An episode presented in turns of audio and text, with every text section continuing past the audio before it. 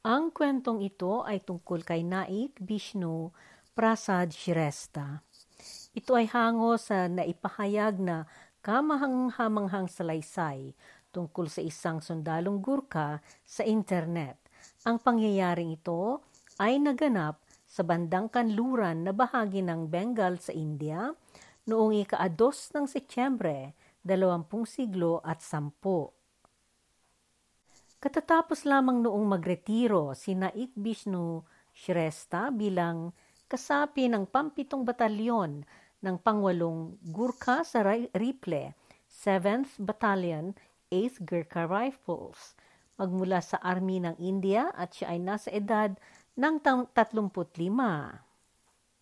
Nakasakay siya noon sa tren na Maurya Express, biyaheng galing Ranchi na distrito ng Jharkhand sa silangang bahagi ng India.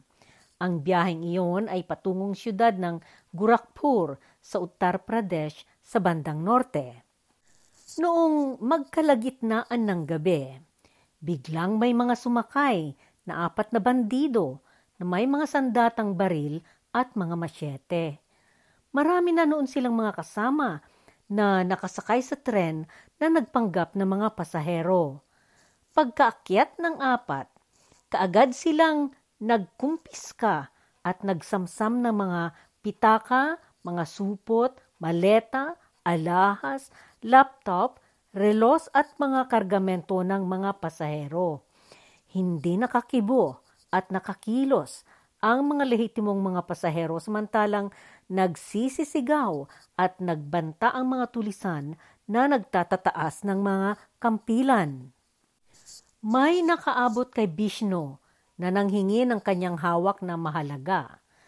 Bagamat napupuot na si Bishno noon, tahimik niyang iniabot ang kanyang pitaka. Sa mga sandaling iyon, ang sa isip niya ay hindi niya laban iyon. Kung ilang daang pera lang naman ang mawawala sa kanya, hindi iyan kasing halaga ng buhay na mawawala kung sakali. Biglang sinunggaban ng lider ang isang dalagita na mukhang labing walong taong gulang lamang at sinimulan itong pinagtangka ang halayin ito sa harap ng mga magulang. Nakaupo ito sa tabi ni Shrestha Pinunit ng mga bandido ang blusa ng dalaga at sumigaw ang dalaga na nanghingi ng saklolo sa mga pasahero. Hindi na nakatiis si Bishno. Hinugot niya ang kukri na dala niya at nakatago at sinalakay niya ang nagulat na bandido. Sinunggaban niya ang leeg ng tulisan at parang walang anuman niya itong binuhat at ginawa niya itong kalasag habang sinalakay niyang hinatawan ang bandidong nagtatataas at nagwawagayway ng kampilan. Umikot ng pabagsak ang natamaang tulisan at bumulwak na nagtilamsik ang dugo sa paligid. Tinangka ng isang bandido na tagain ang leeg ng dalaga na siyang nakagasgasan ng leeg nito noong parang kidlat na gumalaw si Shrestha at bigla na lamang bumagsak ang tulisan. Noong naubos na ang mga nasa malapit kay Shrestha, hiniwa niya ang lalamunan ng tulisang ipinangsangga niya at hinabol niya ang mga kasamang nagtakbuhang palayo sa kanya. Natamaan ng masyete ang kamay ni Shrestha at isang ugat ang naputol. Subalit, hindi niya inintindi ito. Sa mga tulisang hinarap niya, na umabot ng apat na po ang bilang, tatlo ang kanyang pinatay at walo ang nasugatan ng malubha. Sana silayan ng mga mandarambong nakabagsik niya, ipinaglalaglag at binitawan nila ang kanilang mga ninakaw at nagtakbuhan silang nagtalunan mula sa tren para tumakas. Nagtagal ang pangyayaring iyan ng dalawampung minuto. Noong huminto ang tren sa sumunod na estasyon, naroon na ang mga pulisya at mga kasapi sa emergency. Isinalaysay ng dalaga ang pangyayari at dinala ng mga pulisya si Shrestha sa ospital. Nagtagal siya doon ng dalawang buwan na nagpagaling ng kanyang kamay na nahiwaan ng ugat.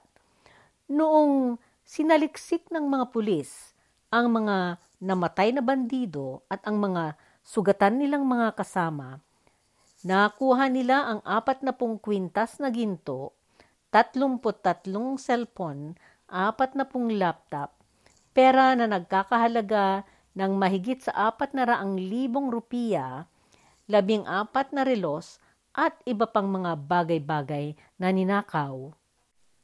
Bagaman nagretiro na siya noon dahil sa kanyang ginawang kagitingan sa pagligtas ng mga pasahero ng walang pang-alintana sa kanyang buhay, ibinalik siya sa serbisyong militar sa dati niyang posisyon upang siya ay magawaran ng promosyon sa titulo at maparangalan sa kanyang ginawang kabayanihan.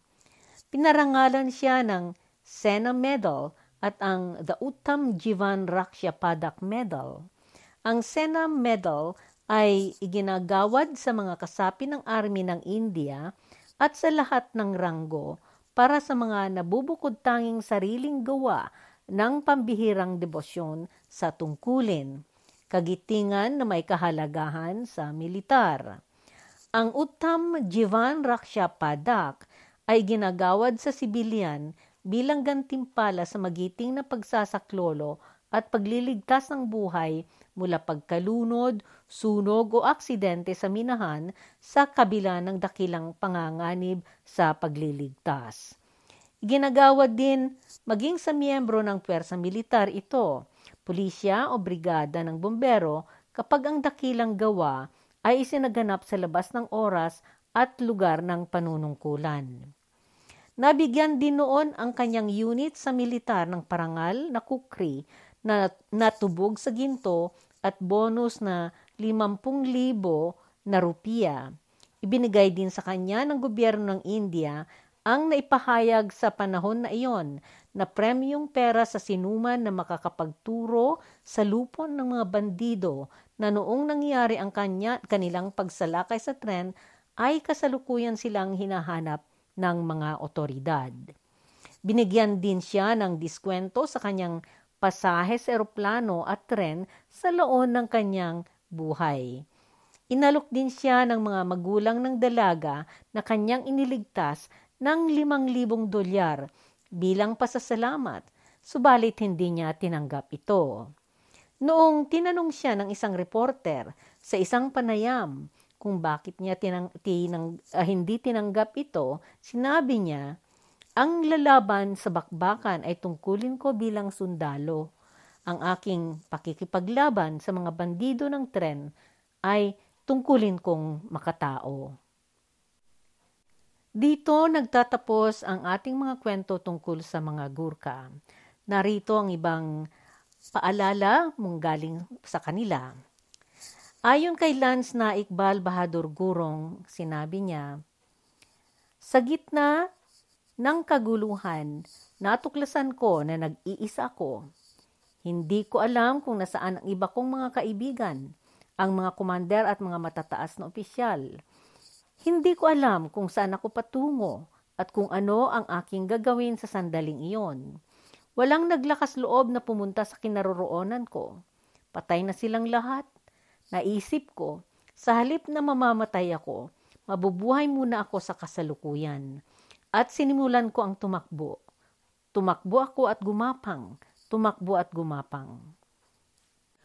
Ukol sa kahangahangang kagitingan at mga katangiang mandirigma ng mga Gurkha, sinabi ni Field Marshal Sam Manikyo, Indian Chief of Army Staff mula 8 ng Hunyo 1969